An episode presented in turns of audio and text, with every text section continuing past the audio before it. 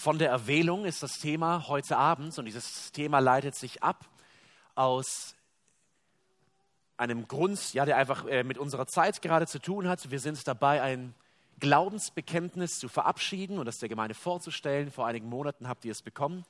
Und dieses Glaubensbekenntnis ist alt, 1833 verfasst, also bald 200 Jahre her, und hat versucht, damals in einer Zeit hitziger Debatten, vor allem um dieses Thema der Erwählung und der Vorherbestimmung, Klarheit zu schaffen. Und hier heißt es in diesem Glaubensbekenntnis, in einem der Artikel: Wir glauben, dass die Auserwählung der ewige Vorsatz Gottes ist, gemäß er dem Sünder durch seine Gnade erneuert, heiligt und errettet, dass sie mit der freien Handlungsfähigkeit des Menschen vollkommen übereinstimmt und Gott alle notwendigen Mittel gebraucht, um an dieses Ziel zu kommen. Bis hierhin erst einmal. Der erste Satz ist es: Wir glauben, dass die Auserwählung der ewige Vorsatz Gottes ist, der die Sünder durch seine Gnade erneuert, heiligt und errettet. Dieser Satz ist es, der seit vielen Jahrhunderten unter Gläubigen Kontroversen, also Streitigkeiten oder Diskussionen, wie auch immer man es nennen will, hervorgekommen lassen hat.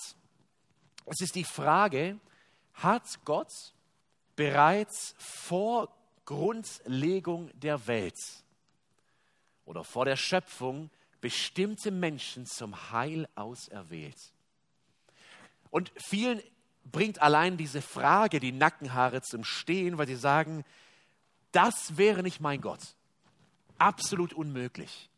Wie kann ein Gott vor der Schöpfung, also damit wird ja gesagt, bevor etwas passiert, bestimmte Menschen erwählen, dass sie gerettet werden, dass sie an ihn glauben, dass sie einmal in der Ewigkeit bei ihm sein werden und dann ja zwangsläufig die Ableitung und andere nicht. Ich will ein Axiom vorausstellen, und wenn du sagst, was ist ein Axiom, das muss man eigentlich in jeder Betrachtung einer Sache, wenn man sie theoretisch durchdringen will, machen. Ein Axiom ist eine Grundannahme. Die wird nicht bewiesen, die wird vorausgesetzt. Und jeder gute Philosoph oder Theologe, wenn er über eine Sache spricht, sagt er, ich habe bestimmte Grundannahmen, die kann ich euch nicht beweisen, die nehme ich aber an, damit mein ganzes System danach Sinn macht. Diese Grundannahmen hat jeder Mensch, anders könnten wir gar nicht existieren. Eine Grundannahme von uns ist, dass es Gesetze der Logik gibt. Und dass, wenn ich etwas spreche, ihr das versteht und es Sinn macht, das nehmen wir an. Niemand sagt vor einem Vortrag, ich setze voraus, dass es die Gesetze der Logik gibt. Das nimmt einfach jeder an. Ich nehme auch eine Sache an, und dieses Axiom ist die einzige und unfehlbare Autorität, um diese Frage zu beantworten, ist Gottes Offenbarung. Das ist meine Grundannahme. Und jetzt wirst du vielleicht sagen, was für eine seltsame Grundannahme, wir sind in einer Bibelstunde. Was soll man denn sonst annehmen? Wir werden aber sehen, dass wir zwar sagen, ja, das ist meine Grundannahme, aber dann meistens, wenn wir über dieses Thema sprechen, ganz andere Grundannahmen mit hineinfließen lassen. Zum Beispiel, dass auch die Philosophie, also das menschliche Nachdenken, die menschliche Logik angewandt werden muss, um diese Frage zu beantworten. Ein Stück weit ist es natürlich richtig, wir müssen logisch argumentieren, aber wenn unsere Grundannahme ist, nur Gottes Wort allein, nur die Bibel gibt uns Antworten, sagen wir gleichzeitig damit als negative Aussage, es gibt keine andere Autorität, um diese Frage zu beantworten. Nehmen wir die Kirchengeschichte. Die Kirchengeschichte ist völlig irrelevant in dieser Frage. Sie kann helfen, wenn wir auch nachher tun, schauen, was haben denn Leute früher schon dazu gesagt. Aber die Annahme zum Beispiel, ich gehe einfach ins 2. Jahrhundert nach Christus zurück, schaue, was die Kirchenväter zu der Frage gesagt haben, und das ist dann auch meine Meinung, dann wären wir direkt im Katholizismus, weil so argumentiert die katholische Kirche. Das Lehramt der Kirche, die Aussagen der Kirchenväter stehen neben oder sogar über dem Wort Gottes. Das heißt, das müssen wir ablegen. Und ebenso, wenn ich sage, auch die Philosophie ist hier keine Autorität, dann meine ich, wir dürfen niemals, nicht nur in dieser Frage, niemals, wenn wir in Gottes Wort schauen, davon ausgehen und sagen, ich werde das weiterdenken, ich würde sagen, jetzt ein bisschen polemisch, ich will das kaputt denken, was da steht. Was meine ich damit? Nehmen wir die Frage nach der Dreieinigkeit. Versuche von einem philosophischen Standpunkt die Dreieinigkeit zu erklären, dass sie Sinn macht. Sinn macht im Sinn von, dass sie absolut nachvollziehbar ist. Wenn wir das tun würden, würden wir sofort aufs Glatteis kommen. Das geht nicht. Ich muss zwei Aussagen, nämlich Gott ist eins und Gott ist drei, stehen lassen. Und der Moslem, der, wenn du mal mit einem Moslem redest, der ist da ja ganz aufgebracht und sagt, sowas kannst du doch nicht sagen, es ist unlogisch. Und ich sage, nein, es ist nicht unlogisch, es ist Gott. Und ich begreife es nicht, aber das sagt sein Wort. Und deswegen lasse ich zwei Aussagen, wie Gott ist eins und Gott ist drei, wieder sind wir beim Thema Logik, es ist unlogisch für meinen Verstand, aber ich lasse sie stehen und ich glaube sie. Und ich gehe genauso weit, wie die Bibel diese Lehre auslegt, und dann bleibe ich stehen und warte. Oder ich warte nicht, ich bleibe einfach stehen und glaube es. Versuche, die Person von Jesus Christus einmal logisch zu erklären. Da ist Jesus, der ist ewig und er ist Gott. Und da ist Jesus, der ist zeitlich und er ist Mensch. Ganz Gott und ganz Mensch. Auch hier mit dem Gespräch mit einem Moslem oder auch mit einem Zeugen Jehova, da werden die ganz stark rebellieren und sagen, es ist unlogisch. Und ich würde sogar wahrscheinlich sagen, ja, wenn du sagst, ich begreife es nicht, wenn du das mit unlogisch meinst, würde ich sagen, das ist unlogisch, aber Gott ist Gott. Und deswegen gehe ich genauso weit, wie das Wort geht, und dann bleibe ich da stehen. Und mein Appell an uns ist, mit dieser Frage genauso umzugehen. Was bedeutet das konkret? Ich will einmal zu Beginn einen Argumentationsfehler oder eine Argumentationsart hervorbringen, wie wir sie sehr häufig in dieser Debatte haben. Und vielleicht kennst du dieses Argument, vielleicht hast du es schon selber genutzt, und dann will ich dir nicht persönlich zu nahe treten, aber Logik steht über Gefühlen. Ja, das ist halt so. Wenn Gott vor Grundlegung der Welt Menschen zum Heil erwählt hat, dann ist der Glaube aufgezwungen und macht den Menschen zur Marionette. Hast du dieses Argument schon mal in der einen oder anderen Art vielleicht gehört oder selber gebraucht? Ich nehme mal stark an. Ich will es mal aufdröseln, wir unterrichten Logik nicht mehr an unseren Schulen. Ich glaube, das ist auch mit ein Problem, warum wir solche Aussagen treffen. Seit den Griechen und dann später auch im Mittelalter haben das sehr viele christliche Denker wie Thomas von Aquin und andere aufgestellt.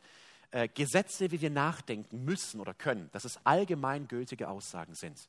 Es gibt zwei Prämissen, also Voraussetzungen, und dann leite ich etwas davon ab. So denken wir Menschen, wenn wir gut denken. In diesem Argument würde es bedeuten, die Prämisse 1 ist, Gott zwingt keine Menschen den Glauben auf. Und das darfst du denken oder glauben, aber es ist eine Behauptung. Und es ist nicht nur eine Behauptung, es ist eigentlich eine Karikatur, weil keiner, der ein Calvinist wäre, jetzt sind wir schon beim ersten Begriff, den ich später noch einführen werde, würde das so sagen. Die zweite Prämisse wäre in dieser Argumentation, in der Lehre der Erwählung zwingt Gott dem Menschen den Glauben auf und macht ihn zur Marionette. Auch das ist eine Behauptung. Und wenn du dich ein bisschen mit Argumentation auskennst, dann wäre das das Strohmann-Argument. Also man unterstellt dem Gegenüber etwas zu meinen, was er eigentlich gar nicht meint. Man baut einen Strohmann auf und schickt ihn ins feindliche Lager und sagt, guck, das glaubst du. Und dann würde dann hier der Calvinist sagen, nee, das glaube ich eigentlich gar nicht. Aber man hat eine Behauptung und dann folgert eine logische Schlussfolgerung. Also kann Gott nicht bestimmte Menschen vor Grundlegung der Welt zum Heil auserwählt haben. Aber diese logische Schlussfolgerung ist nicht aus biblischen Prämissen, sondern aus selbstgeschaffenen Prämissen heraus erschaffen worden. Komplex, oder? Aber wir müssen uns diese Sachen bewusst machen, damit wir sauber denken. Und damit wir diese Fehler nicht machen. Und die machen die Menschen auf beiden Seiten. Das wären jetzt sowohl Menschen, die diese Lehre ablehnen würden, und Gläubige, die diese Lehre vertreten, rutschen sehr schnell in diese Fehler rein. Und wenn du mal mit deinen Kindern zu Hause argumentiert hast, ihr den Streit habt, ob er bis 22 oder 23 Uhr zu Hause sein muss, dann werden dir viele logische Fehler auffallen, wie zum Beispiel, du musst um 22 Uhr daheim sein. No, nein, mache ich aber nicht, weil ihr seid sowieso unfair. Das hat überhaupt nichts miteinander zu tun, aber so argumentieren wir häufig. Und deswegen lasst uns versuchen, sauber zu bleiben und das Ganze sauber auszulegen. Und jetzt, ihr Lieben, das ist zur Vorrede und jetzt wollen wir einsteigen. Ich hoffe, ich erschlage euch nicht mit diesen Stellen, aber das ist der erste Punkt. Das ist die Lehre der Erwählung im Neuen Testament. Das sind alle oder fast alle, also ich würde sagen, alle relevanten Stellen. Es gibt noch weitere Bibelstellen, die sich mit diesem Thema auseinandersetzen, aber in jedem dieser Verse fällt zumindest der Begriff Erwählung oder erwählt oder die Erwählten oder steht in irgendeinem näheren Zusammenhang. Und ich würde vorschlagen, ich werde nicht in der Kirchengeschichte beginnen, ich werde nicht philosophisch beginnen, sondern dass wir induktiv vorgehen, wie Sherlock Holmes. Wenn ihr Sherlock Holmes liebt, ich liebe Sherlock Holmes. Was ihn so besonders gemacht hat, war, Sherlock Holmes kommt nicht zum Tatort und sagt, der Gärtner war's. Und dann sucht er Beweise, dass es der Gärtner war, sondern was macht Sherlock Holmes? Er geht induktiv vor. Er nennt es übrigens immer deduktiv, aber es ist eigentlich induktiv. Jetzt streite ich mich mit Sir Arthur Conan Doyle, egal, lassen wir es. Er geht zum Tatort und er sucht Indizien. 1, 2, 3, 4, 5, 6, 7, 8, 9, 10. Und wenn er genug Indizien hat, folgert er eine Theorie, die natürlich immer stimmt bei Sherlock Holmes. Und ich hoffe, unsere Theorie stimmt auch, wenn wir sie gleich einmal zusammenbringen. Das heißt induktiv, wir gehen durch die Bibelverse durch und beobachten. Wir machen nicht mehr. Wir schauen einfach, was steht da. Und wenn wir möglichst viel gesammelt haben, versuchen wir eine Schlussfolgerung zu machen. Es ist schwer, weil man kommt immer mit gewissen Vorgefühlen, Vorannahmen, und wir werden es merken, es ist gar nicht so leicht, einfach nur zu lesen, was da steht und das dann anzunehmen. Lass uns starten damit, und ich werde 5 Thesen aufstellen, die habe ich natürlich schon herausgeholt, und werde versuchen, euch zu zeigen, dass meiner Meinung nach diese Aussagen in gewissen Stellen stehen, von diesen Stellen. Die erste Aussage, die ist recht einfach, und ich glaube, da sind wir alle einer Meinung, Gläubige sind Erwählte. Sieht man das fett? Oh, man sieht es überhaupt nicht. Also ich habe eigentlich Stellen fett rausgedruckt, dann nenne ich euch sie von den ganzen. Hinten sieht man es besser, wenn ihr euch einmal umdreht auf dem Bildschirm, falls ihr dort mitschauen wollt. Ansonsten nenne ich die Stelle auch. Ich hoffe, ihr habt eure Bibel dabei, und jetzt dürfen wir fleißig blättern. Ich will einfach nur kurz den Punkt klar machen, sagen, Gläubige sind Erwählte. Und wir lassen es erstmal einfach so stehen, was auch immer das heißen mag. Matthäus 22, 14. Jesus sagt, denn viele sind Berufene, wenige aber Auserwählte. Hier meint er seine Jünger. 2 Kapitel weiter, Matthäus 24, 22. Hier sagt Jesus in der Endzeitrede, und wenn jene Tage nicht verkürzt würden, so würde kein Fleisch gerettet werden, aber um der Auserwählten willen werden jene Tage verkürzt werden. Im Kontext, es sind seine Jünger, das sind die Auserwählten. Selbes Kapitel, Vers 24, also Matthäus 24, 24. Denn es werden falsche Christusse und falsche Propheten aufstehen und werden große Zeichen und Wunder tun, um, wenn möglich, auch die Auserwählten zu verführen. Und jetzt, ich will nicht alles durchgehen, ich glaube, der Punkt ist schnell klar. Hier wird überall von Auserwählten oder von Erwählten gesprochen. Weitere Stellen wären Matthäus 24, 31, Johannes 15, Vers 16, Römer 8, Vers 33, Römer 11, 5 bis 6, Römer 16, Vers 13 und viele weitere, die ihr jetzt eigentlich sehen solltet, aber nicht seht. Oder? Niemand sieht es nicht, oder? Okay, gut. Dann... Es sind insgesamt 16 Stellen, und es gibt weitere, wo davon gesprochen ist, dass Gläubige Auserwählte oder Erwählte sind. Das ist auch ein Punkt, den würde kein Theologe irgendwie leugnen, weil es steht schlicht da, da muss man nicht viel interpretieren, Gläubige werden so genannt. Gehen wir also zum zweiten Punkt über, zur zweiten Beobachtung. Die Erwählung der Gläubigen, also dass sie Erwählte sind, fand vor der Schöpfung statt. Und jetzt wollen wir ein bisschen tiefer reingehen. Der erste Vers dazu, die erste Referenz ist Epheser Kapitel 1, die Verse 4 bis 5.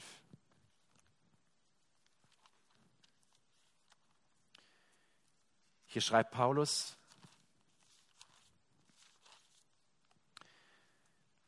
ich lese ab Vers 3, gepriesen sei der Gott und Vater unseres Herrn Jesus Christus, der uns gesegnet hat mit jeder geistlichen Segnung in den himmlischen Örtern in Christus. Wie er uns auserwählt hat, in ihm, also in Christus, vor Grundlegung der Welt. Und das ist unser Satz. Auserwählt vor Grundlegung der Welt. Das heißt, uns, also Paulus spricht wieder von den erwählten Gläubigen, hat Gott, bevor es uns gab, bevor es die Welt gab, bevor es dieses Universum gab, bevor es irgendetwas gab, auserwählt. Das lassen wir jetzt einfach stehen und nehmen es zur Kenntnis. Gehen weiter in 2. Thessalonicher 2, 13 und 14. 2. Thessalonicher 2, 13 und 14. Wir aber sind schuldig, Gott allezeit für euch zu danken vom Herrn, geliebte Brüder, dass Gott euch von Anfang erwählt hat zur Errettung in Heiligung des Geistes und dem Glauben an die Wahrheit. Habt ihr es gesehen? Er hat euch im Anfang erwählt. Dieses im Anfang, Arche, dieses Wort, ist das gleiche Wort, das in Johannes 1, Vers 1 verwendet wird. Im Anfang war das Wort. Das gleiche Wort, das in der Septuaginta, der griechischen Übersetzung des Alten Testaments, in 1. Mose 1, Vers 1 verwendet wird. Im Anfang schuf Gott die Himmel und die Erde. Das heißt, auch dieser Vers bestätigt, wenn es heißt, im Anfang hat Gott euch erwählt zur Errettung, dann hat er es getan, als es nur Christus oder das Wort gab. Es war die Zeit, als es die Welt noch nicht gab, der Anfang eben. Eine dritte Stelle, Galater 1, Vers 15. Galater 1, ist es ja, ich bin sehr froh, dass wir dieses Buch und dieses Kapitel haben, weil wir wüssten sehr, sehr viel weniger über den Apostel Paulus, wenn wir den Galaterbrief nicht hätten. Denn in Kapitel 1, da ist er so gut und bringt ganz viele biografische Angaben. Das ist sehr, sehr schön. Und er erwähnt in Galater 1, Vers 15 Folgendes. Es geht gerade um seine Berufung von Christus für den Dienst als Apostel. Als es aber dem, also Gott, der mich von meiner Mutterleibe an ausgewählt und durch seine Gnade berufen hat, gefiel, seinen Sohn in mir zu offenbaren, damit ich ihn unter den Nationen verkündigte. Das ist jetzt wieder eine andere Zeitangabe, aber der Punkt, den Paulus machen will, ist, von meiner Mutterleibe an, jetzt meint er gerade keine Schwangerschaft oder sowas, sondern er will einen Punkt machen und sagen, bevor ich da war, bevor ich Paulus studiert habe, irgendetwas getan habe, hat Gott mich auserwählt, durch seine Gnade berufen. Gnade steht hierfür, das hat er einfach getan, weil er es wollte, weil er gnädig war, um mir seinen Sohn zu offenbaren. Und es ist ja eine sehr krasse Stelle, als Paulus nach Damaskus unterwegs ist und ich könnte mir keinen unbußfertigeren Sünder vorstellen, wie diesen stolzen Paulus in diesem Moment, als Gott sich entscheidet, ihm Jesus Christus zu offenbaren. Und wir als Menschen würden sagen, warum dem Pharisäer Paulus und warum nicht dem Pharisäer Gamaliel? Paulus würde sagen, weil Gott mich von meiner Mutterleib an ausgewählt hat, seinen Sohn zu offenbaren. Eine vierte Stelle, wieder ein anderer Zeitbegriff, aber wieder genau dieselbe Aussage, 2. Timotheus 1, Vers 9. Hier schreibt Paulus, der hat uns gerettet und berufen mit heiligem Ruf, nicht nach unseren Werken, sondern nach seinem eigenen Vorsatz und der Gnade, die uns in Christus, und jetzt kommt's, vor ewigen Zeiten gegeben ist. Vor ewigen Zeiten. Ich bringe all diese Stellen, damit wir sehen, hier wird mit unterschiedlichsten Begriffen eine Sache gesagt, bevor der Mensch da war, und wir sehen in einigen Stellen gleich, wie zum Beispiel auch 2. Timotheus 1, Vers 9, ohne Berücksichtigung jeglicher Taten dieser Menschen, hat Gott diese Menschen, also einen Paulus und einen Timotheus und andere, eben die Heiligen damals, erwählt. Deswegen, ich hoffe, dass wir soweit alle Ja und Amen sagen können, zu dieser zweiten Aussage, die Erwählung der Gläubigen fand vor der Schöpfung, also in der Ewigkeit, statt. Dritte Aussage, die ich aus verschiedenen Textstellen ableiten möchte oder herausheben möchte, der Zweck der Erwählung ist die Rechtfertigung, Heiligung und Verherrlichung in Christus. Deswegen wurden Menschen erwählt. Menschen erwählt, damit sie glauben können, gerechtfertigt, geheiligt und verherrlicht werden. Ich habe bewusst diese drei Begriffe genommen, weil sie wortwörtlich so im Wort geschrieben sind. 2. Thessalonicher 2, die Verse 13 und 14.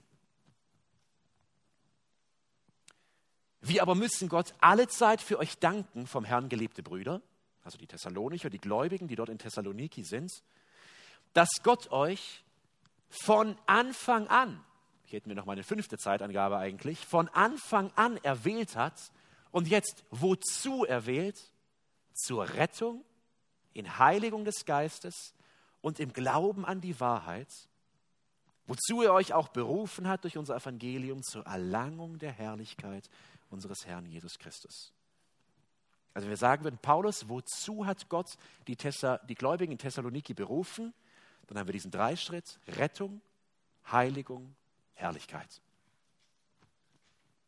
Zweite Stelle, die das sehr ähnlich sagt, in dieser Perlenkette der Errettung, Römer 8, die Verse 29 und 30. Eine sehr wichtige Stelle in diesem Zusammenhang, Römer 8, 29 und 30. Denn die er zuvor erkannt hat, die hat er auch vorherbestimmt, dem Bild seines Sohnes gleichförmig zu sein, damit er der Erstgeborene ist unter vielen Brüdern. Die er aber vorherbestimmt hat, diese hat er auch berufen. Und die er berufen hat, diese hat er auch gerechtfertigt. Die er aber gerechtfertigt hat, diese hat er auch verherrlicht. Wieder diese drei Begriffe in einer bisschen anderen Reihenfolge oder einer anderen Argumentationsart, aber der Zweck wird auch hier klar. 1. Petrus 1, Vers 2, eine dritte Stelle, die genau das bestätigt. Da sagt Petrus, ich schreibe an die Gläubigen, die auserwählt sind nach Vorkenntnis Gottes, des Vaters, in der Heiligung des Geistes zum Gehorsam und zur Besprengung mit dem Blut Jesu Christi. Auch hier wieder Besprengung mit dem Blut Jesu Christi, Rechtfertigung, Heiligung des Geistes, Heiligung. Verherrlichung wird hier nicht extra genannt, aber der Punkt ist, glaube ich, klar. Also, wir halten fest, ich wiederhole kurz, die Bibel nennt Gläubige Erwählte. Diese Erwählung fand vor der Schöpfung statt. Und der Zweck dieser Erwählung ist die Rechtfertigung, Heiligung und Verherrlichung in Christus. 4. These. Gott erwählte sich bestimmte Menschen nach seinem Wohlgefallen und berücksichtigt dabei keine menschlichen Taten. Das würde bedeuten, ich versuche es anders auszudrücken, vor allen Ewigkeiten, bevor es dieses Universum gab, diesen Globus gab, bevor es einen Menschen gab, hat Gott nach seinem Wohlgefallen oder auch, wie die Bibel es nennt, nach seinem Vorsatz oder nach seinem Ratschluss Menschen erwählt, ohne ihre Taten, ihren Glauben oder irgendetwas, was aus ihnen herauskäme, zu berücksichtigen. Epheser 1, die Verse 4 bis 5. Wir haben diesen Vers bereits gelesen, wo es um die Zeit ging, wann Gott erwählt hat. Hier geht es jetzt um diese Frage nach dem Wohlgefallen Gottes. Und ich lese noch einmal. Wie er uns in ihm auserwählt hat vor Grundlegung der Welt, dass wir heilig und tadellos vor ihm sind in Liebe und uns vorherbestimmt hat zur Sohnschaft durch Jesus Christus für sich selbst, nach dem Wohlgefallen seines Willens. Umgangssprachlich würden wir sagen, wen er wollte. Ein paar Verse weiter, Epheser 1, 11 bis 12. Die gleiche Aussage in anderen Worten. Und in ihm haben wir auch ein Erbteil erlangt, die wir vorherbestimmt sind nach dem Vorsatz dessen, der alles nach dem Rat seines Willens wirkt, damit wir zum Preis seiner Herrlichkeit sind, die wir vorher schon auf Christus gehofft haben. Eine dritte Stelle, 2. Timotheus 1, Vers 9, vielleicht die deutlichste Stelle in diesem Zusammenhang. Wir haben die Stelle auch schon gesehen und in einem anderen Zusammenhang jetzt noch einmal. 2. Timotheus 1, Vers 9. Der hat uns gerettet und berufen mit heiligem Ruf.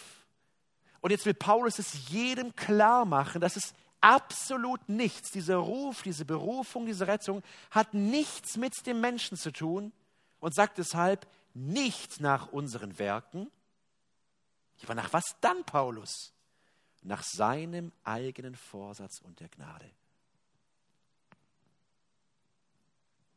Römer 11, die Verse 5 bis 8, die gleiche Aussage in einem anderen Kontext. Römer 11, 5 bis 8. In Römer Kapitel 9, da spricht Paulus über die vergangene Verwerfung Israels. In Römer 10 spricht Paulus über die gegenwärtige Verwerfung Israels.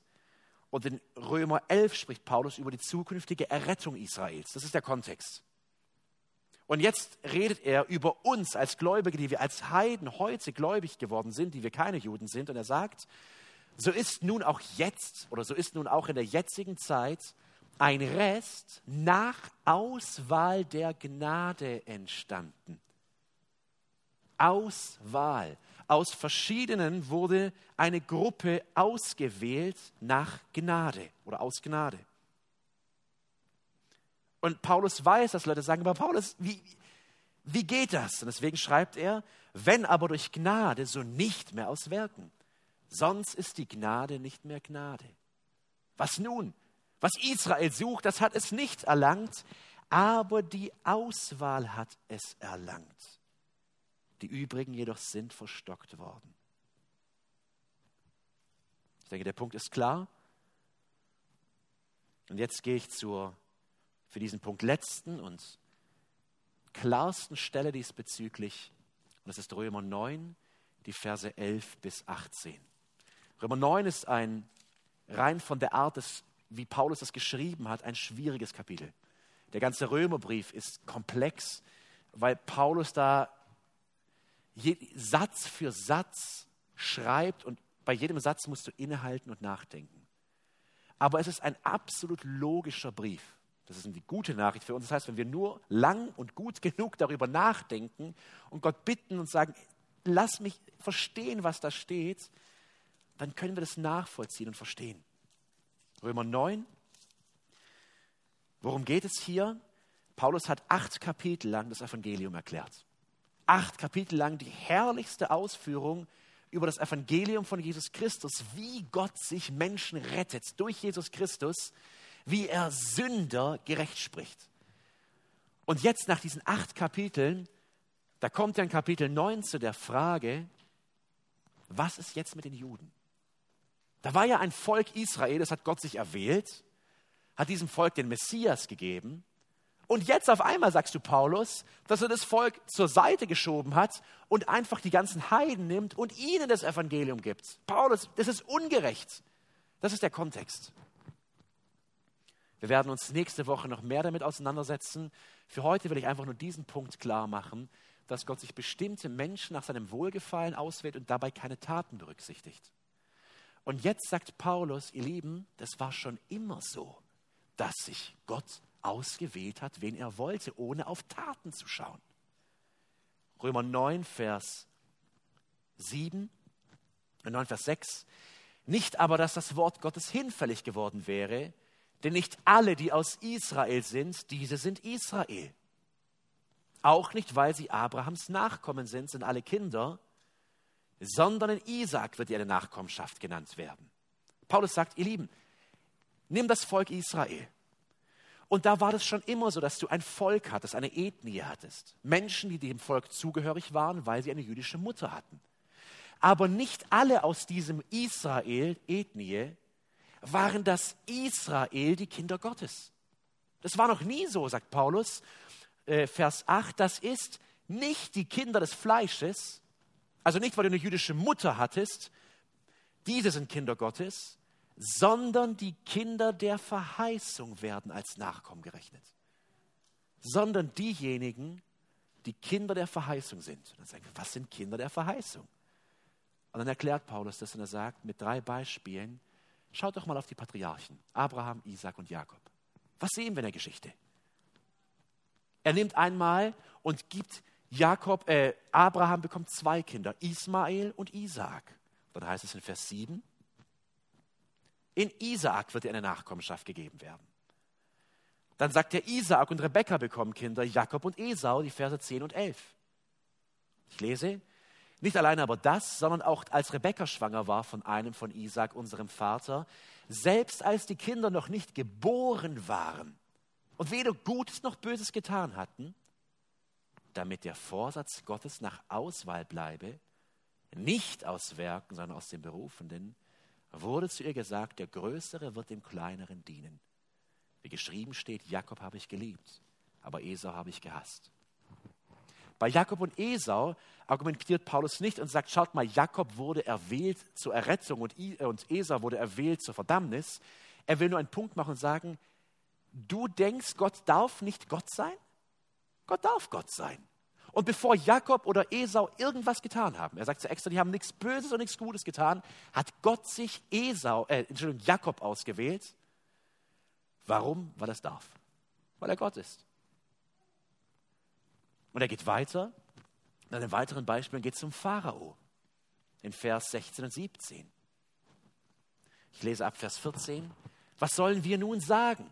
Ist etwa Ungerechtigkeit bei Gott? Und diese Frage, die verstehen wir, oder? Weil in uns bäumt sich was auf und sagt, Gott, du kannst doch nicht einfach einen auswählen und den anderen nicht. Das ist ungerecht. Und Paulus sagt, gut, dass du fragst. Ist etwa Ungerechtigkeit bei Gott? Das sei ferne. Niemals, heißt es. Denn er sagt zu Mose, ich werde begnadigen, wen ich begnadige. Und ich werde mich erbarmen, wessen ich mich erbarme.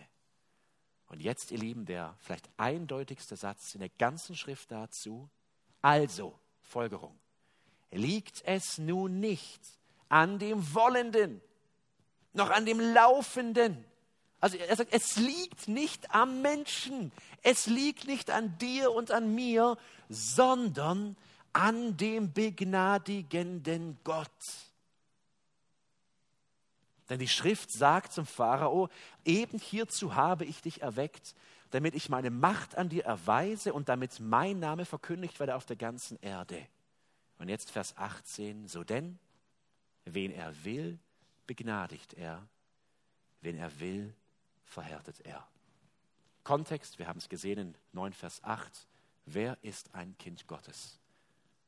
Und die Antwort ist, wen Gott begnadigen will. Vor einigen Jahren hat Wilfried Plock ein Buch geschrieben, weder Arminianer noch Calvinist, hat den Versuch unternommen, vermitteln zwischen den beiden Lagern zu schreiben. Ich würde sagen, es ist nicht sehr gut gelungen, weil es keine Vermittlung war. Im Bibelstellenindex dieses Buches, also wo alle Bibelstellen aufgeführt werden, ist Römer 9, Vers 6 bis 13 nicht aufgeführt. Es ist so, als würde man über die Schöpfung schreiben und nicht 1. Mose 1 hinzuziehen oder über die Ewigkeit und nicht Offenbarung. Ich sage es nicht, um gegen Plock zu schießen, überhaupt nicht. Ich will nur klar machen, das ist Ignoranz. So können wir nicht mit der Bibel umgehen. Wir müssen, wenn wir das Wort ernst nehmen, zu den klaren Lehrtexten gehen. Nicht zu einem Wortschnipsel in so einem Einschub, der vielleicht meinen Punkt bestätigen könnte, sondern was wir hier haben, das ist ein Feuerwerk der Logik. Das ist Satz für Satz ein System, das Paulus uns erklärt. Und da müssen wir hineingehen und das verstehen und das annehmen und glauben. Aber wir können keine Bücher über dieses Thema schreiben und die Schlüsseltexte nicht mal erwähnen. Das ist Humbug. Das funktioniert einfach nicht. Ich werde noch etwas ausführlicher nächste Woche auf gewisse Aspekte hier eingehen. Aber ich hoffe, dass dieser Punkt klar wurde, dass es nichts ist, was irgendwie ein paar abgedroschene Theologen in ihren Elfenbeintürmen sich da ausgedacht haben, sondern Lehrtext nach Lehrtext. Also damit meine ich, längere Verse, längere Passagen widmen sich in Gottes Wort diesem Thema. Und deswegen dürfen wir nicht, so wie es manche sagen, es gibt doch wichtigere Themen, lassen wir es doch einfach darüber zu sprechen. Dann würde ich erwidern, warum hat Gott uns dann ganze Kapitel gegeben in seinem Wort mit diesem Thema?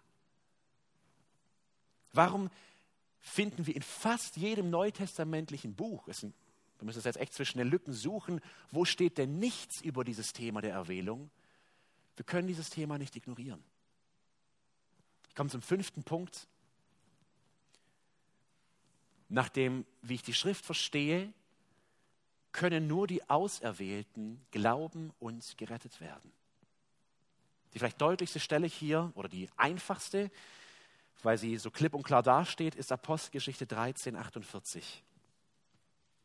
Hier geht es im Kontext darum, dass Paulus und erste Missionsreise, da muss es Barnabas gewesen sein, Paulus und Barnabas nach Kleinasien kommen und die Menschen dort hören tatsächlich das Evangelium und bekehren sich.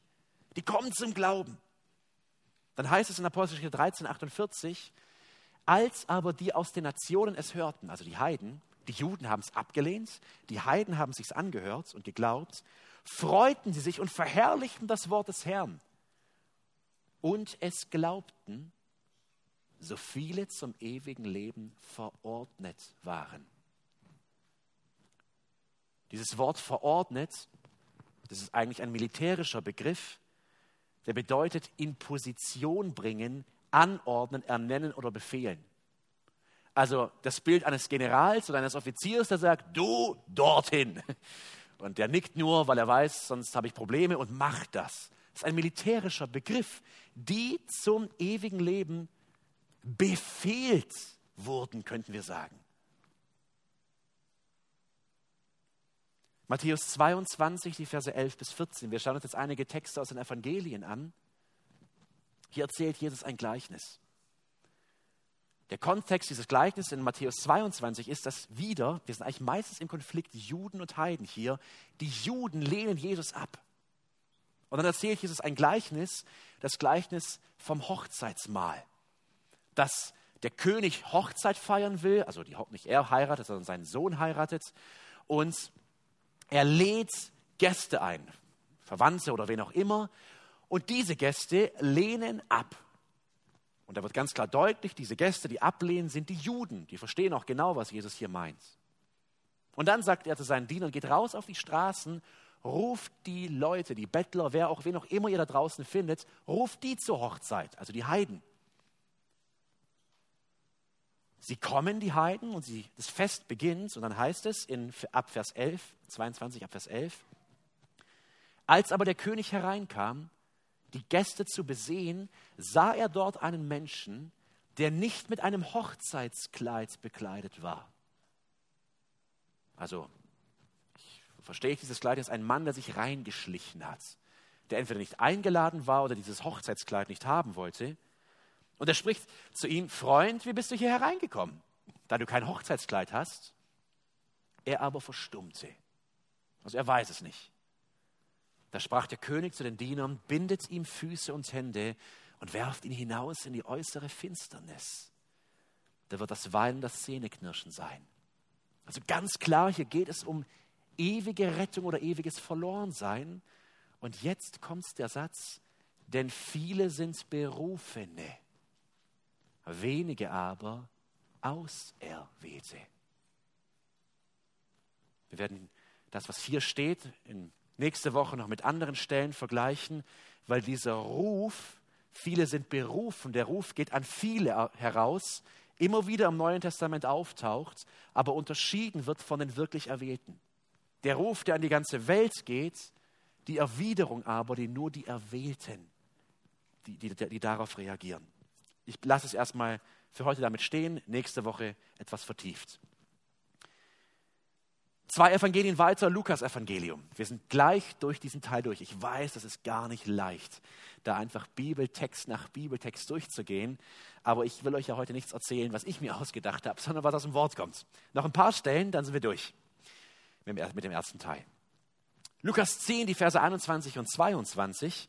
Was ist hier gerade passiert? Jesus sendet 70 Jünger aus. Und die gehen raus, predigen das Evangelium und tun wirklich große, wunderbare, mächtige Dinge. Und dann sagt Jesus in Lukas 10, 21 und 22, als sie anschließend darüber sprechen, freut euch vielmehr, dass eure Namen im Himmel angeschrieben sind. Also freut euch, dass ihr gerettet seid. In dieser Stunde jubelte Jesus im Geist und sprach. Also merkt ihr das? Da erlebt Jesus, wie seine Jünger Großes bewirken, Glaubenshandlungen vollführen. Und er sagt, schön, dass ihr Wunder tun könnt, aber freut euch auf die Ewigkeit und eure Errettung. Und dieser Gedanke an die Ewigkeit und die Errettung der Gläubigen, die lässt Jesus so froh werden, dass es heißt, in dieser Stunde jubelte Jesus im Geist und sprach, ich preise dich, Vater, Herr des Himmels und der Erde, dass du dies, was? Die rettende Botschaft, vor Weisen und Verständigen verborgen hast und hast es Unmündigen offenbart. Ja, Vater, denn so war es wohlgefällig vor dir. Wir können wieder entgegen sagen, aber Gott, warum? Wir müssen mit Paulus sagen, wie er es in Römer 9 sagt, ist etwa Ungerechtigkeit bei Gott, das sei ferne. Und dann heißt es weiter, Vers 22, alles ist mir übergeben von meinem Vater und niemand erkennt, wer der Sohn ist, als nur der Vater. Und wer der Vater ist, als nur der Sohn. Und wem der Sohn ihn offenbaren will. Parallele wieder zu Paulus, der genau das Gleiche sagt. Vorletzte Stelle, Johannes 6, Vers 37. Hier sagt Jesus, alles, was mir der Vater gibt, wird zu mir kommen. Und wer zu mir kommt, den werde ich nicht hinausstoßen. Und dann Vers 44, niemand kann zu mir kommen, wenn nicht der Vater, der mich gesandt hat, ihn zieht. Klarer hätte Jesus das wahrscheinlich nicht sagen können. Es ist für den Menschen völlig unmöglich, zu Gott zu kommen, den Weg zu Gott zu finden, zu glauben, setz ein, was du willst, gerettet zu werden, wenn der Vater ihn nicht zieht. Und ich werde ihn auferwecken am letzten Tag. Die letzte Stelle, Markus 4, die Verse 11 bis 12. Immer wenn wir den Christen-Entdecken-Kurs machen, da kommen wir zu dieser Stelle. Und die Frage kam bis jetzt jedes Mal, warum erzählt Jesus Gleichnisse und sagt dann, die Gleichnisse erzähle ich, damit sie das nicht verstehen. Und ich warte immer schon auf die Frage in diesem einen Abend, wenn es darum geht und denke mir, oh Mann, das sind Menschen, die haben gerade erst angefangen, die Bibel zu lesen. Wie mache ich das? Wie antworte ich darauf? Aber es ist selbst für einen Bibel-Erstleser, das sind zum Teil Menschen, die haben noch nie zuvor in ihrem Leben wirklich die Bibel gelesen, völlig offensichtlich, was da steht. Und die lesen es zu Hause und kommen hin und sagen, hey, das verstehe ich nicht. Ich habe was gelesen, das ergibt für mich überhaupt keinen Sinn. Nämlich, und er sprach zu ihnen, euch, also den Jüngern, das ist die erste Gruppe, ist das Geheimnis des Reiches Gottes gegeben. Jenen aber, den ungläubigen Juden, die draußen sind, wird alles in Gleichnissen zuteil, damit sie sehend sehen und nicht wahrnehmen und hörend hören und nicht verstehen, damit sie sich nicht etwa bekehren und ihnen vergeben wird. Diese Aussage ist so offensichtlich, dass ein Bibelerstler sagt, Moment mal, ich dachte, hier geht es darum, dass wir uns bekehren. Warum sollen wir die sich jetzt nicht bekehren? Ich versuche das dann ein bisschen zu umgehen oder zu antworten, weil es eine schwierige Debatte, wenn man das zweite Mal über die Bibel spricht. Aber die richtige Antwort ist, ihr seht es oben stehen, nur die Erwählten können glauben und gerettet werden. Warum gerade diese Gruppe? Ich weiß es nicht. Und für mich die noch viel tiefere Frage, warum ich? Wenn es stimmt, warum kann dann ich, dreckiger Sünder Samuel Ewert, glauben? Ich muss sagen, ich weiß es nicht. Aber ich kann nur eins tun, anbeten. Mich tief vor Gott demütigen und ihn anbeten. Ich fasse zusammen. Das Neue Testament lehrt, dass Gott schon vor der Schöpfung manche Menschen auserwählt hat, um sie zu rechtfertigen, zu heiligen und zu verherrlichen. Diese Erwählung geschah allein aus Gottes gnädigem und souveränen Ratschluss und unabhängig von jeglichem menschlichen Handeln. Nur die Erwählten können glauben und gerettet werden. Ich würde das gerne erstmal so stehen lassen. Ich habe ganz bewusst die Kirchengeschichte und Begriffe in der Theologie, die hier durchaus hilfreich sind, einmal weggelassen, dass wir einfach das nur mal aus dem Text rausholen und wir dir jetzt 7 Minuten haben wir noch. Ich hoffe, ihr seid noch da. Ich hoffe, ihr seid voll mit am Start. Ganz kurz in die Kirchengeschichte reingehen, als zweiten Schritt. Denn 2 Persönlichkeiten tauchen hier auf, die hier in einer besonderen Art und Weise verbunden sind mit dieser ganzen Debatte, die den ganzen Namen geprägt haben, wie sich die Lager bis heute einteilen. Und der Mann, den ihr links, seht ihr es links? Ja, links sehen könnt, war ein Theologe, ein großer Theologe, Arminius, ein Holländer. Und rechts könnt ihr Calvin oder Johannes, Jean, John, jeder nennt ihn irgendwie anders. Also das ist immer schwierig, wir sind Deutsch, wir sagen einfach Johannes Calvin, den großen französisch-schweizerischen Reformator.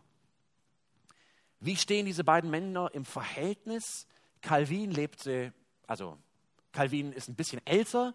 Als Calvin starb, da war Arminius noch ein junger Mann und er studierte in Genf unter dem Nachfolger von Johannes Calvin Theologie und war Calvinist, würden wir heute sagen. Also er war ein Anhänger der reformierten Lehre Arminius und ging dann später nach Holland zurück und war dort wirklich ein großer Prediger, predigte in den Kirchen und er war ein Anhänger Calvins. Irgendwann mal kam es dazu, dass er einen Mann in Holland, der wegen Ketzerei angeklagt war, ihn auf den Prüfstand bringen sollte, mit ihm debattieren sollte, genau über diese Frage der Prädestination und der Erwählung. Und diese Auseinandersetzung über diesen Disput brachte Arminius dazu, seine ganzen Ansichten zu überdenken und letztendlich die Lehre der Erwählung, wie ich sie dargestellt habe, zu verwerfen. Er sagte selber, er hielt die Prädestination für zu hart für einen liebenden Gott. Das konnte er nicht vereinen, das hat er nicht verstanden. Und so begann er für eine bedingte Erwählung einzutreten. Eine Erwählung, die sowohl den Menschen als auch Gott erlaubte, in diesem Erlösungsprozess ihre Rollen einzunehmen und Verantwortung zu tragen, wie er es vielleicht nennen würde. Nachdem er gestorben war, 1609, also wir befinden uns hier grob kurz vor dem 30-jährigen Krieg, eine ganz, ganz schwierige Zeit auch. Holland hatte gerade erst den Unabhängigkeitskrieg gegen die Spanier gewonnen und dann verstarb er recht früh, war Familienvater, das stürzte auch die Familie in großes Leid. Aber mittlerweile war seine Lehre, was jetzt als der Arminianismus so hineinging, was er nie gewollt hätte, es war ein sehr demütiger Mann, er hatte viele Anhänger und so kam es dazu, dass die Remonstranten, so nannten sie sich, 1610 5 Punkte hervorbrachten nach dieser Lehre von Arminius, was die sogenannten 5 Punkte des Arminianismus waren. Und darin plädierten sie im Kontrast zu Calvin und den Reformierten und sagten, wir als Remonstranten oder Arminianer, das war eigentlich eher ein Schimpfbegriff, also die Anhänger von Arminius, stehen für 5 Punkte ein, die könnt ihr links sehen, für eine eingeschränkte Verdorbenheit. Die Begriffe sind schwierig zu wählen, das müsst ihr euch vorstellen, das ist ein Sprachenchaos. In Holland debattieren Theologen auf Lateinisch, dann schreiben 300 Jahre lang Engländer drüber und jetzt im 21. Jahrhundert wollen wir Deutschen da auch noch drüber sprechen und irgendwie ist dann einfach, die Begriffe hast du in allen Sprachen anders. Ich nehme einfach mal die von Karl-Heinz van Heiden, der hat die so genannt, ist immer ein bisschen schwierig, vielleicht kennst du es ein bisschen anders, aber dann verwirre ich dich jetzt halt ein bisschen und dann denkst du neu drüber nach, ist auch gut. Und sie sagten 5 Punkte, der erste: Wir glauben an eine eingeschränkte Verdorbenheit. Das heißt, der Mensch ist nicht vollständig verdorben. Er hat noch einen freien Willen und dieser freie Wille im Menschen lässt ihn sich für oder gegen Gott entscheiden.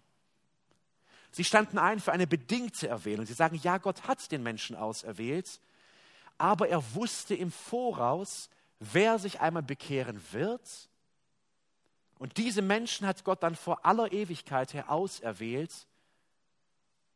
dass sie sich entschieden haben, sich zu bekehren. Ihr merkt, ich versuche meine Worte vorsichtig zu wählen. Es ist schwierig zu sagen, auch schwierig zu verstehen. Belegstellen dafür sind häufig Jeremia 1,5, Römer 8,29, 1. Petrus 1, Vers 2. Als dritten Punkt sagten sie, sie stehen für eine unbeschränkte Versöhnung. Also Jesus Christus ist grundsätzlich für alle Menschen gestorben. Er ist für die ganze Welt gestorben. Ihr wisst wahrscheinlich schon Belegstellen dazu, natürlich Johannes 3, 16, aber auch Titus 2, Vers 11, wo genau das gesagt wird, 1. Johannes 2, Vers 2. Und so lehrten die Arminianer und sagten, dieses Sühneopfer für Jesus, von Jesus für die ganze Welt, wird aber erst dann für den Einzelnen wirksam, wenn er sich freiwillig für Gott entscheidet und sich bekehrt. Dann wird es wirksam. Als vierten Punkt sagten sie, es ist eine, das ist komisch das Wort, aber naja, widerstehliche Gnade. Also der Mensch kann sich gegen die Gnade Gottes, die er dem Menschen in Jesus Christus gegeben hat, er kann es ablehnen. Gott bietet es allen Menschen an, aber du nimmst es an oder du lehnst es ab. Als fünftes, da bedingte Erlösung. Wir kennen es vielleicht eher als die Lehre von der Heilverlierbarkeit. Arminius und seine Anhänger sagten, ein Mensch, der sich freiwillig für Christus entschieden hat, kann auch freiwillig sich wieder vom Glauben lösen. Sie veröffentlichten diese 5 Punkte und als Antwort darauf kam es im Jahr 1619, wenn ich es noch richtig im Kopf habe, zur sogenannten Synode von Dordrecht, also da trafen sich dann ganz, ganz viele verschiedene Theologen, die kamen aus der Schweiz, aus Deutschland, England, also wirklich dem ganzen westeuropäischen Raum. Und hier auf dieser Synode wurde diese Lehre von Arminius verworfen und stattdessen wurden 5 Punkte, die dann als die 5 Punkte des Calvinismus in die Kirchengeschichte eingegangen sind, formuliert. Und jetzt versteht man vielleicht diese 5 Punkte des Calvinismus als Tulip, also Tulpe auf Englisch, weil Tulip ist genau das Akronym im Englischen für Total Depravity und so weiter, diese Begriffe. Im Deutschen klingt das alles nicht ganz so flutschig. Irgendwie im Englischen, da geht es ein bisschen besser. Aber sie haben genau die gegenteiligen Punkte, die vollständige Verdorbenheit. Die Calvinisten, sie sagten und standen dafür ein, der Mensch ist vollständig durch die Sünde verdorben. Es ist ihm nicht möglich, von sich aus zu Gott zu kommen. Es ist ihm nicht möglich, weil er es gar nicht will, weil er Gott hasst. Zweitens die bedingungslose Erwählung. Gott hat von vornherein bestimmte Menschen zur Errettung auserwählt und diese Errettung ist unverlierbar. Drittens beschränkte Versöhnung. Jesus Christus ist nur für die Auserwählten gestorben. Er ist nicht für alle Menschen gestorben. Am Kreuz hat er nur für die Sünden bezahlt, die die Gläubigen, die später gläubig werden, getan haben. Viertens unwiderstehliche Gnade. Die Menschen, die Gott erwählt und berufen hat, werden in jedem Fall gerettet. Und fünftens, das Beharren der Gläubigen, oder wir würden hier vielleicht die Heilssicherheit sagen, jeder Christ muss bis ans Ende beharren, aber der Erwählte wird bis zum Ende ausharren. Diese 5 Punkte. Und ich kann dir nicht sagen, ob diese Unterscheidung so hilfreich ist oder nicht. Denn ich persönlich würde nicht sagen, ich bin Calvinist in diesem Sinne, dass ich diese 5 Punkte uneingeschränkt so hinnehme. Zumindest in einem dieser Punkte sage ich, da sehe ich das nicht so in der Bibel. Und dann sagen manche und sagen, boah, aber dann bist du nicht rechtgläubig. Es ist mir völlig egal, was die vor 400 Jahren gesagt haben. Jetzt versteht ihr hoffentlich, was ich zur Kirchengeschichte sagen will. Die Kirchengeschichte kann hilfreich sein, aber die Kirchengeschichte diktiert mir nicht, wie ich meine Bibel zu verstehen habe. Den letzten Punkt muss ich auf nächste Woche verschieben. Die Stunde ist rum. Der letzte Punkt wäre gewesen, auf einige Versuche der Arminianer einzugehen, die Lehre der Erwählung zu deuten. Aber das werden wir dann auf das nächste Mal verschieben. Ich belasse ganz bewusst heute Abend eine Spannung da, um euch auch herauszufordern. Ich saß selber in der Vorbereitung da und es ist nicht leicht. Es gibt viel leichtere Dinge und Themen, wie Vers für Vers durch die Bibel zu gehen, zu beobachten, sich Dinge zu notieren und dann eine Theologie, eine Ableitung daraus zu ziehen. Aber genau das sollen wir tun. Das müssen wir tun. Und wir müssen, ihr Lieben, wir müssen mit Paulus einstimmen, in Römer 11, 33, Vers 36, nachdem Paulus 11 Kapitel lang erklärt hat, was die Errettung in Jesus Christus ist, sagt er, oh, welch eine Tiefe des Reichtums, Beides, der Weisheit und der Erkenntnis Gottes. Wie unbegreiflich sind Gottes Gerichte und unerforschlich seine Wege. Paulus sagt, wer versteht denn das in seiner ganzen Tiefe? Und er sagt, ich nicht. Denn wer hat den Sinn des Herrn erkannt und wer ist sein Ratgeber gewesen? Oder wer hat Gott etwas zuvor gegeben, dass Gott es ihm zurückgeben müsste? Denn von ihm und durch ihn und zu ihm hin sind alle Dinge. Ihm sei die Ehre in Ewigkeit. Amen. Und so schließe ich nicht damit, das habe ich zumindest in meinem Skript, was müssen wir sagen? Also die arminianischen Deutungsversuche, die Überschrift stimmt darüber nicht. Die Eingangsfrage, hat Gott bereits vor der Schöpfung bestimmte Menschen zum Heil auserwählt? Aus unserer Sicht, ja, das hat Gott. Und dann entstehen Fragen daraus. Die Fragen müssen herauskommen, das geht gar nicht anders. Bedeutet Erwählung dann nicht, dass wir bei der Entscheidung, ob wir Christus annehmen und ablehnen, eigentlich keine Wahl treffen? Das ist eine gute Frage. Oder eine zweite Frage, sind unsere Entscheidungen dann überhaupt echte Entscheidungen, wenn Gott es doch vor aller Ewigkeit her bestimmt hat? Dann entscheide ich mich doch eigentlich gar nicht, oder? Gleichen wir dann nicht vielmehr Marionetten und nicht wirklichen Personen, Menschen? Und ist es nicht ungerecht, weil Ungläubige nie die Chance hatten, errettet zu werden? Und außerdem sagt die Bibel nicht, dass Gott will, dass alle gerettet werden? Gute Fragen, darum geht es nächstes Mal dann. Und ich hoffe, ihr kommt wieder. Und jetzt, ihr Lieben, wollen wir beten. Peter wird es gleich einleiten. Und ich hoffe, dass uns diese Reihe über das Glaubensbekenntnis ins Gebet, in die Anbetung und in ein echtes Studium von Gottes Wort führt, damit wir mehr und mehr begreifen, wie groß dieser Gott ist, wie groß sein Handeln ist und wie klein ich Mensch vor ihm stehe. Amen.